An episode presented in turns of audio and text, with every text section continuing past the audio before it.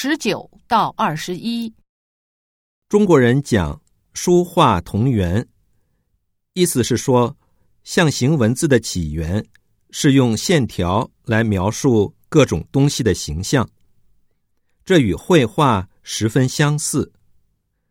象形文字在世界上为数不多，它的字形在变化中还升级出一种艺术形式，那就是书法艺术。书法是非常抽象的艺术，它可以培养人的感受能力和理解能力。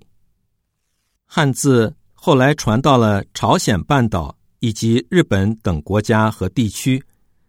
一些汉字的笔画和字形，在这些地方发生了变化，甚至出现了汉语里没有的汉字。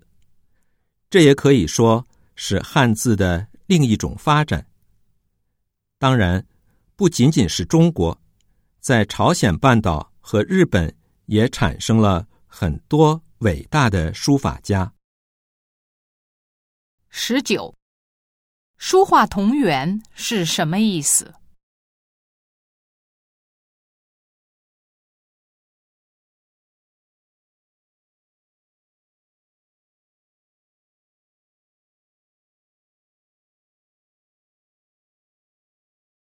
二十，书法是怎么产生的？